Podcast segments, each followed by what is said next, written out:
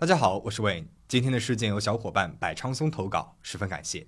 很巧，这也是我一直想和大家分享的一个故事。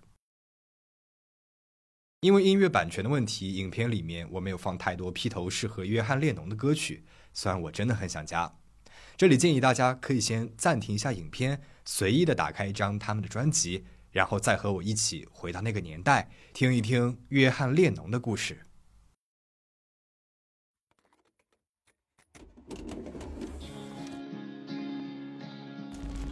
约翰列侬一九四零年十月九号出生于利物浦牛津街妇产医院二楼的一个病房内。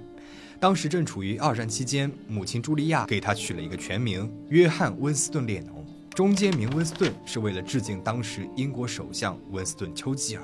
父亲阿里弗雷德列侬是一个商船水手。约翰列侬出生的时候，父亲不在场，而在他的大部分童年时期，父亲都是在海上的缺席状态。母亲茱莉亚对约翰列侬的一生影响非常重大。他性格里的叛逆、先锋，他音乐的创造性，我怀疑很大程度都来自于母亲的遗传。茱莉亚是那一种走在大街上总能够吸引男人目光的女人。她个子不高，丰满迷人，穿着讲究，睡觉的时候还会带着妆，一边醒来的时候也能够看起来很漂亮。他经常出入于利物浦的舞厅和俱乐部，性格幽默风趣，喜欢音乐。和阿里弗，也就是约翰列侬的父亲认识的时候，茱莉亚才十四岁，阿里弗十五岁。十一年后，俩人呢就结婚了。据说还是茱莉亚向阿里弗求的婚。结婚之前，茱莉亚都没有告诉家里面人她结婚的事儿。等到两人领了证以后，她才兴奋地跑回家里面宣布自己结婚了。婚后第二天，丈夫阿里夫便回到了海上。列侬和母亲住在利物浦纽卡斯尔路九号的房子里，靠着父亲每个月寄来的工资支票生活。列侬四岁的时候，阿里夫回到了家里，发现自己的妻子茱莉亚已经和另外一个男人住在一起了，并且还怀上了那个男人的孩子。阿里夫转头又离开了。他提出要带走当时四岁的列侬一起走，但是小列侬选择了自己的母亲。茱莉亚的姐姐咪咪连续两次向社会服务机构投诉。说茱莉亚让儿子睡在了自己和男朋友的床上，而且茱莉亚也没有给列侬四岁小孩应该有的照顾。于是，列侬开始和大姨咪咪一起生活。咪咪和丈夫乔治结婚多年，没有孩子，夫妻俩对列侬视如己出，十分的宠爱。但是咪咪不鼓励列侬玩音乐，她告诉列侬，弹吉他很酷，但是你不可能靠它谋生，约翰。而母亲茱莉亚很支持儿子搞音乐，给列侬买了第一把吉他。虽然没有住在一起，但是列侬会经常去茱莉亚家里面，母子俩也经常会一起听猫王的歌，弹斑鸠琴、尤克里里和吉他。茱莉亚也会经常去咪咪家里面和姐姐一起喝喝茶，和儿子聊天。小列侬就这样在平静、和谐、充满爱和音乐的环境当中成长，度过了他的童年和少年时光。然而，在他十八岁的某一天，这平静的欢乐时光被一场意外打破了。一九五八年七月十五日，茱莉亚在姐姐家喝完茶回家，过马路的时候，不幸被一辆汽车撞倒，失去了生命。母亲的突然离世影响了列侬往后的一生，而母亲也是列侬后来歌曲里的一个重要主题。列侬小学和初中的时候，老师对他的评价还是无忧无虑、幽默随和、活泼的孩子。但是到了高中，他开始变成了学校里面出名的刺儿头。他自己画了一本杂志，取笑同学和老师。根据他就读的高中记录显示，他曾经一天三次被学校关禁闭，原因有在班里面打架、故意破坏学校的公物等等。每次老师问他为什么要这么做，他总是一副满不在乎的样子，说。我做了又怎么样了呢？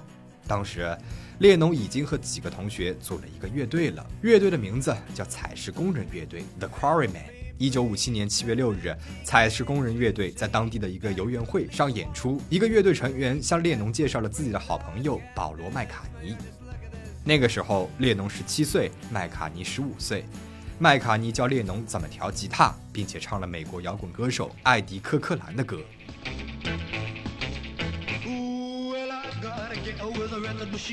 列侬被麦卡尼的技术和歌喉折服，邀请他加入自己的乐队。很快，麦卡尼又介绍了自己的朋友乔治·哈里森加入了乐队。据说当时列侬认为哈里森才十四岁，太小了，不适合他们的乐队。但是哈里森立马拿出了一把吉他，在一辆巴士上现场弹奏了一曲。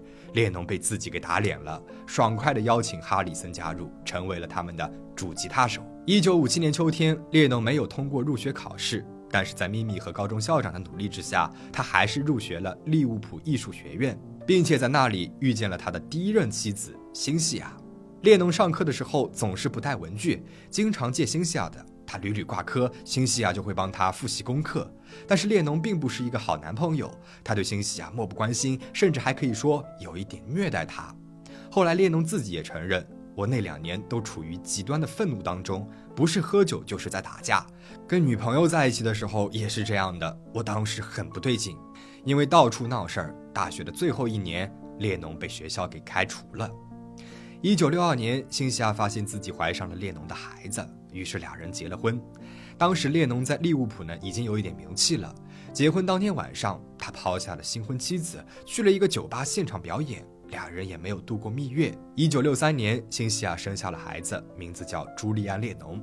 当时披头士是利物浦冉冉升起的新星。列侬忙着到处演出，并且没有花什么精力在孩子身上。他也是当时披头士里唯一结婚、唯一有小孩的。乐队经纪人不让他们对外说出去。因为女孩们总是希望自己的偶像单身帅气。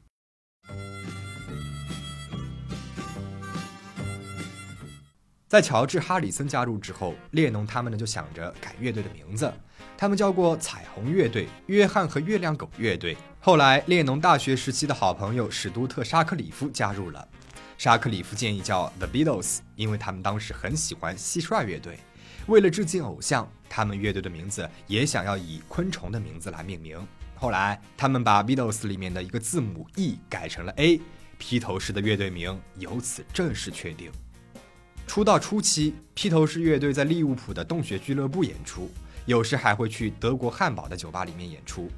当时的乐队成员除了列侬、麦卡尼、哈里森，还有贝斯手沙克里夫和鼓手皮特贝斯特。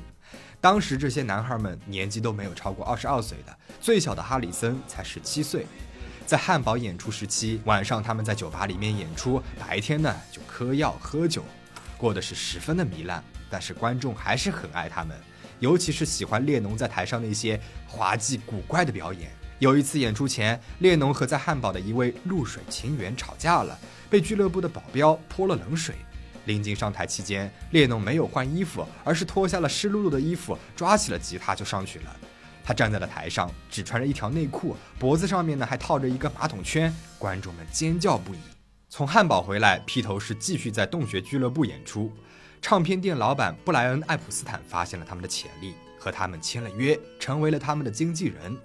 艾普斯坦是一个同性恋，而同性恋在六十年代的英国是违法的。一九六三年，就在朱利安出生几周之后，列侬和爱普斯坦同游西班牙，开始有传言说列侬和爱普斯坦有一段情。列侬对此回应说：“我和爱普斯坦距离真正的情侣就差最后一步了，但是很可惜，我们只是非常亲密的朋友关系。”一九六七年，爱普斯坦过世了，在此之前，他一直都是披头士的经纪人。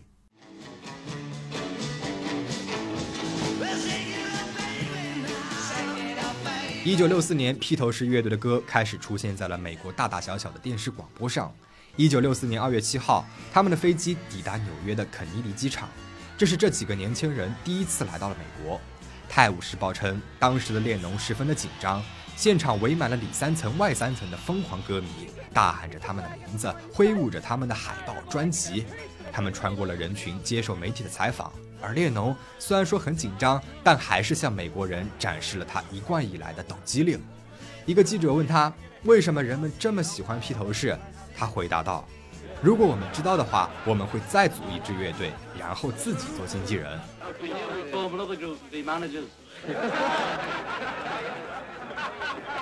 两天之后，男孩们出现在了艾德苏利文秀上，这场秀引发了美国披头士狂热。整个演播室里面的观众都在尖叫，而场外七千三百多万美国观众通过电视收看了这场秀。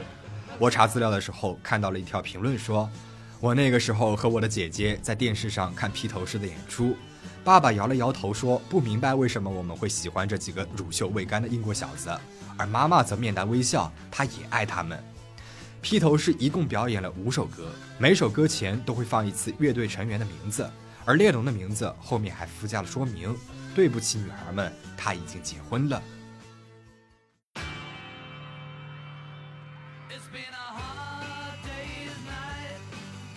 一九六四年，披头士出了专辑《一夜狂欢》，还主演了同名电影。乐队四人开始涉足电影行业。之后，列侬出演了电影《我如何赢得战争》。一九六四年，列侬还出了一本书，之后又出了第二本，销量比第一本要稍微差一点。出版之后三个月内卖了十万册。整个六十年代，披头士一直处于流行文化的顶端。而这也意味着，列侬和他那张不加约束的嘴，很容易给自己和乐队带来麻烦。一九六六年，他跟一个记者说：“披头士比耶稣还要受人欢迎。” If it had said we're more, uh, television is more popular than Jesus, I might have got away with it. 此话一出，立刻就在公众里掀起了一股愤怒。反披头士行动开始展开，美国的青少年父母聚集在了街头，烧毁披头士的专辑照片、海报。一九六七年，披头士发布了佩伯军师的《寂寞芳心俱乐部》专辑，这张专辑里面有一些迷幻的感觉。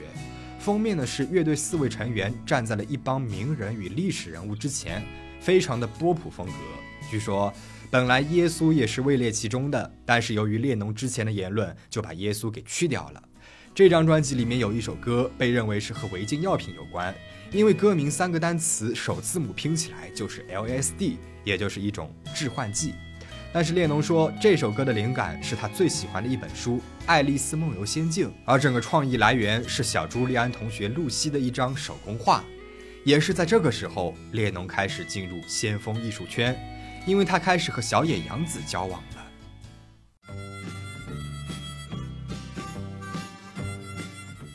小野洋子于一九三三年出生于东京，后来随父母一起搬到了美国纽约生活。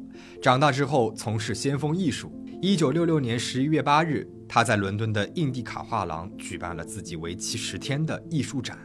当时的小野洋子正处于第二段婚姻当中，在美国的先锋艺术圈算是小有名气。最有名的作品是行为艺术切片，艺术内容呢是他坐在台上，台下的观众可以上台用剪刀一片一片的剪下自己的衣服。开幕前一天，列侬受朋友的邀请走进了小野洋子的展览。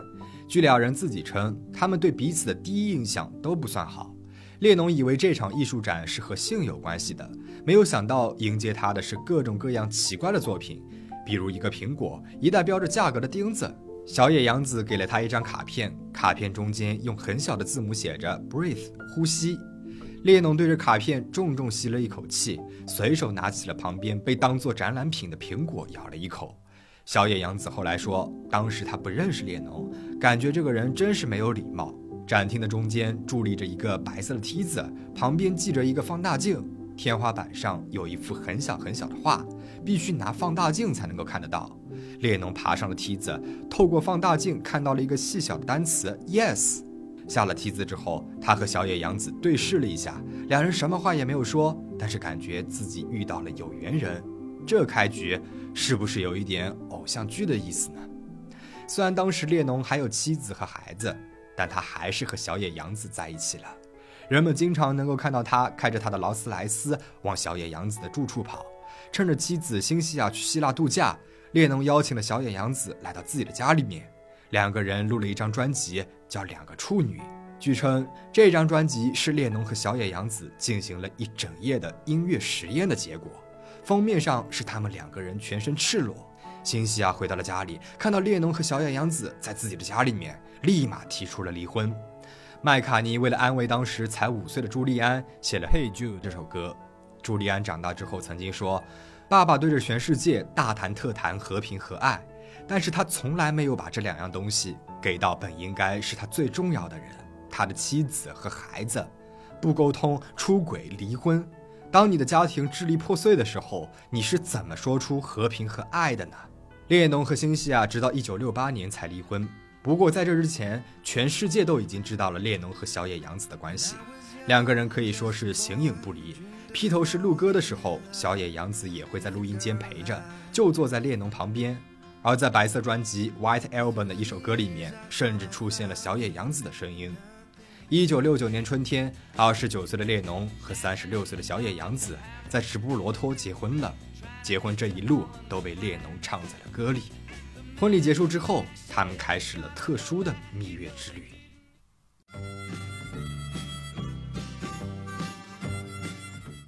一九六九年三月，列侬和小野洋子在阿姆斯特丹希尔顿酒店的一个总统套房里开始了他们的卧床运动。房间里贴满了反越战的标语。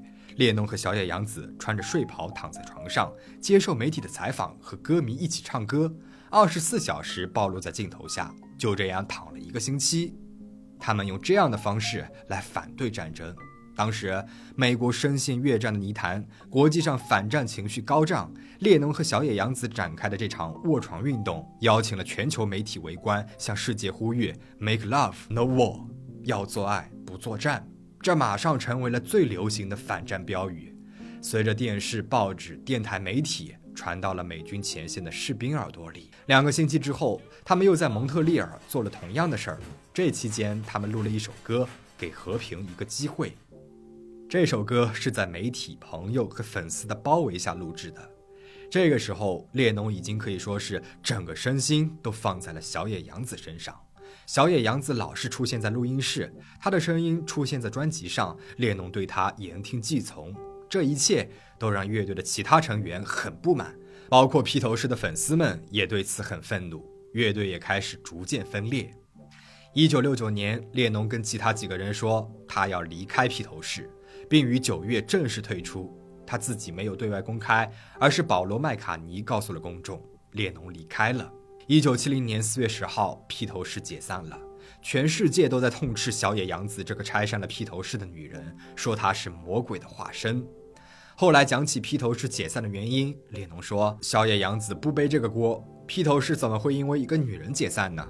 他们四个人本来就有了往不同方向发展的意思，他们不想一成不变，不想等到了五十岁再被介绍。他们来了，然后唱起了 Yesterday。When we've got, you know, asthma and tuberculosis, and when we're fifty, you know, here they are again. Yesterday, all my troubles.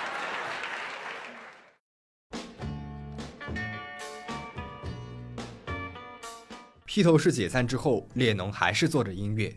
一九七零年，他发布了第一张离开披头士之后所做的专辑，很多歌曲灵感都来自于他当时接受的原始尖叫疗法。这种治疗方法是为了治愈他童年时期的心理创伤。最能够体现出他是受到这个疗法启发的歌曲，应该算是这张专辑里面的《母亲》这首歌了。整首歌前半部分悠长的伤感，后面的嘶喊。妈妈不要走，爸爸快回家，好像也唱出了列侬童年时期的愤怒，让人听了实在是不免心疼。这个时候，列侬和小野洋子住在纽约的曼哈顿的达科塔公寓，也是在这里，他写了那首非常著名的歌《Imagine》。一直到现在，只要想到和平，人们便会自然而然地唱起这首歌。但是当时的美国政府并不欢迎这对夫妻住在纽约。一九七二年的美国，年满十八周岁就可以投票选举了。而十八岁的年轻人们听着约翰列侬的歌，大唱战争的罪恶和政府的作为，这毫无疑问给政府带来了巨大的压力。这一年，美国大选，尼克松政府还想连任，于是列侬的 visa 申请被驳回了。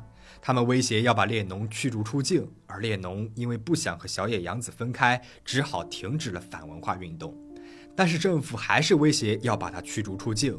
列侬雇了律师，申请留在美国。一九七六年，尼克松政府因为水门事件倒台，列侬才拿到了绿卡，可以安全地待在美国。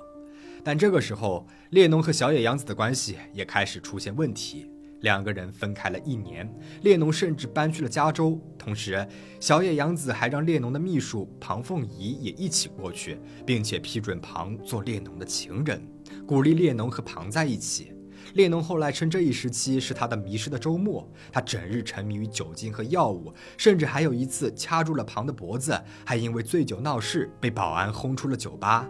而独自待在纽约的小野洋子意识到自己不能没有列侬，又让列侬回到了他的身边。两人复合之后，小野洋子很快怀孕了。一九七五年的十月九号，在约翰列侬三十五岁生日的时候，他生下了西恩列侬。西恩的出生改变了列侬的生活。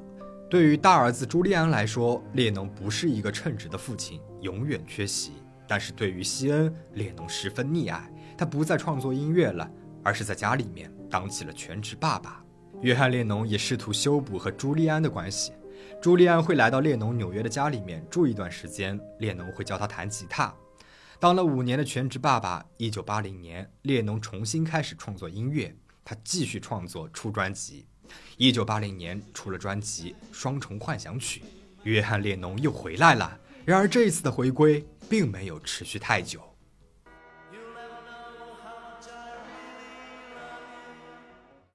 双重幻想曲》发布两周之后，一九八零年十二月八日，周一，列侬和小野洋子去录音室录制新歌。一个叫马克·大卫·查普曼的歌迷等在了他们的公寓门口，拿着列侬的新专辑，等着列侬给他签名。列侬呢，也给他签了。到了晚上快十一点钟，列侬和小野洋子从录音室回来，查普曼还是等在公寓楼外。列侬经过他的时候，查普曼突然拿出了一把三八口径的手枪，朝着列侬连开了五枪。歇斯底里的小野洋子立马报了警，列侬被抬进了救护车，并且被送往了当时的罗斯福医院。当天晚上十一点，约翰列侬被宣布死亡，年仅四十岁。周一晚间足球节目最先公布了这个消息，很快就传遍了世界。John Lennon outside of his apartment building on the west side of New York City, the most famous perhaps of all of the Beatles, shot twice in the back, rushed to Roosevelt Hospital. Dead on arrival。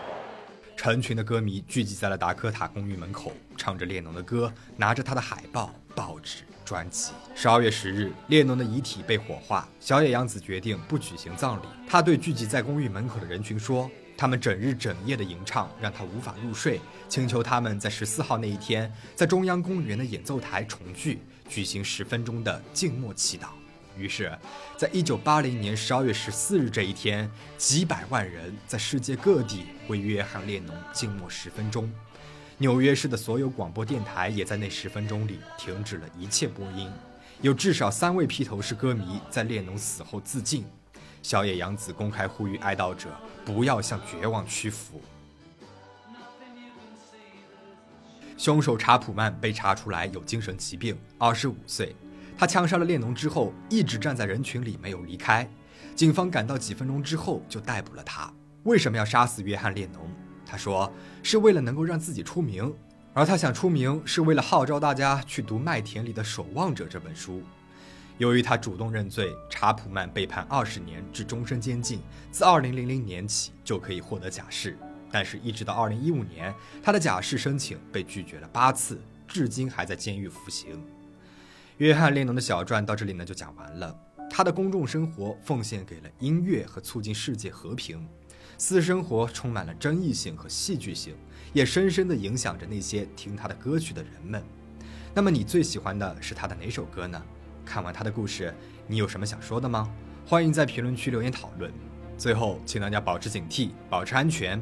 我们下期再见。